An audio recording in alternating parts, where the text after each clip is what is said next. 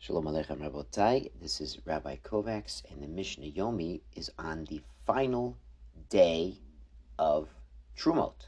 So we're in the 11th Perik at the 9th Mishnah. Everyone hang on to the very end for a special announcement. Baruch Hashem, here we are, Mishnah Tes Karshine Truma. Machilin Otam Labahema, Velachaya, Velatarnagolim the karshinim, which is called vetch. It's sort of a bean kind of plant, and it's not normally human food. It's normally behemoth food. But b'shasad when the chips are down, when there are no chips to eat, then human beings will eat karshinim, they'll eat vetch as well. So it does have the kedusha of truma. But in any event, it, it, can still, even though it has Kedusha of Truma, the Karshin of Truma can be fed to animals, to domestic animals, wild animals, and birds. Yisrael shesochar para mikohen. When a regular Yisrael, a non-Kohen, rents out the cow of a Kohen, machila karshine truma. The Yisrael who has karshinim vetch on hand that has kedushas truma can feed it to the animal, to, because the animal belongs to the Kohen. And the Torah includes the kinyan kaspo, the acquisitions of a Kohen in the people or animals that are eligible to eat truma. The Kohen shesocher parm Israel, but a Kohen who rents a cow from a Israel, afal pi love, even though he is legally required to feed the cow while it's working or plowing with him, he can't feed it truma. Ironically, the Kohen can't give the animal the Kohen's using truma because really it belongs to Yisrael. Now, here's the Mishnah continues with a, a variation on this case. Yisrael shesham para mikohen.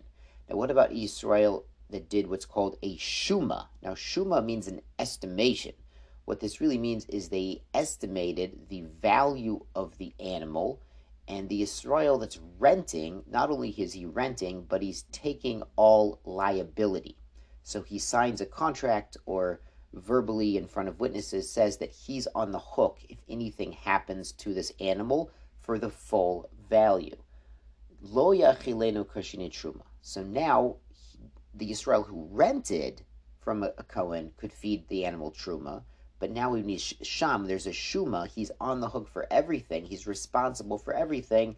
It's considered halachically his animal already, at least temporarily. He can't feed it Truma. Again, because he has responsibility, full responsibility is considered full ownership. He can't feed it Truma. It's as if it's his already. The Kohen, Shisham Param Yisrael, and so too a Kohen who did this estimation. He put himself on the line, fully responsible for the animal of the Israel that he's renting and using, truma. It's as if it belongs to the Kohen and he can feed it truma. Okay, Rabotai.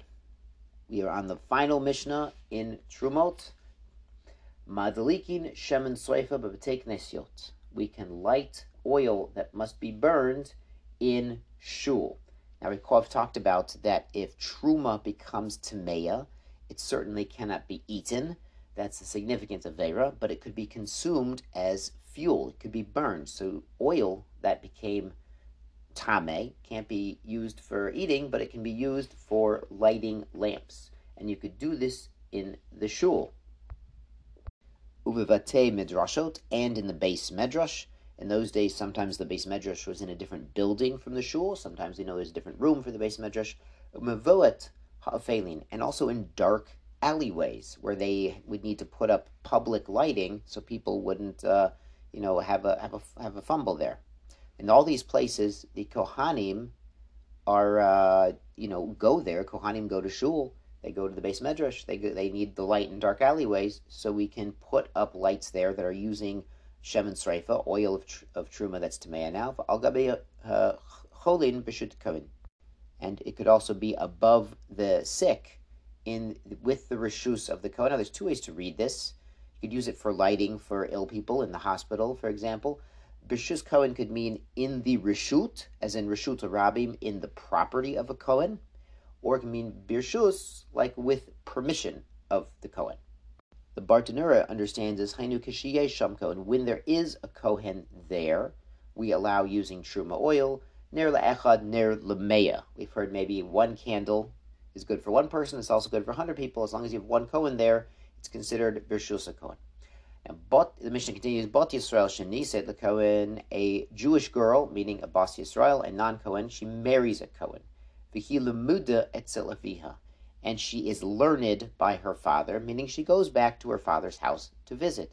Avia modlik birshuta. Her father can light truma tameya oil. Now, birshuta again could mean in her domain, like in her bedroom, or birshuta with her permission, because she's someone who's qualified as her marriage to the Kohen to consume truma, and that includes burning truma tameya as fuel.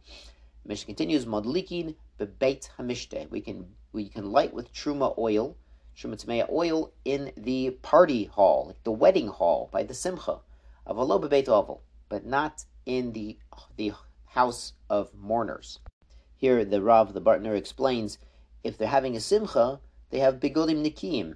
They're, they're wearing their clean clothing, so they're not going to want to pick up the lamp, which gets sooty and oily and schmutzy, because they're going to get it on their nice simcha clothes. They're going to get it on their Shabbos clothes or the Yontif suit. They don't want to do that, so they're, they're going to be very careful not to touch it and move it around or take from the oil out. But in a base oval, maybe not. They're not necessarily wearing clean clothes. Maybe the opposite, and they might come to be using or moving the oil. Divrei Rabbi Yehuda. This is the opinion of Rabbi Yehuda.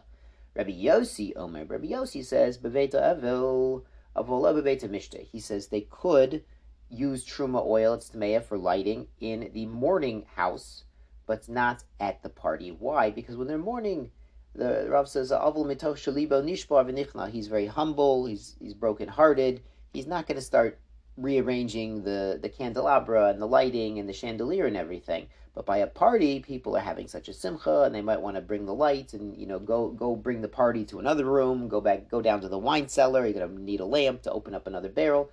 Things like this. People are more uh, enthusiastic. They'll be more mako. They might come to use the oil, move the oil around to a place where there's no kohanim, and then they're not entitled to, technically to use it.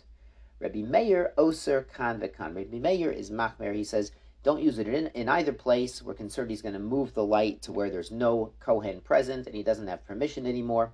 Rabbi Shimon matir kanvakan. Rabbi Shimon allows it both in the base Hamishta and both in the base Ha'evil because he uses the logic, well, that you have clean clothing on, so they're not going to move the lamps around to where there's no Kohanim at the party.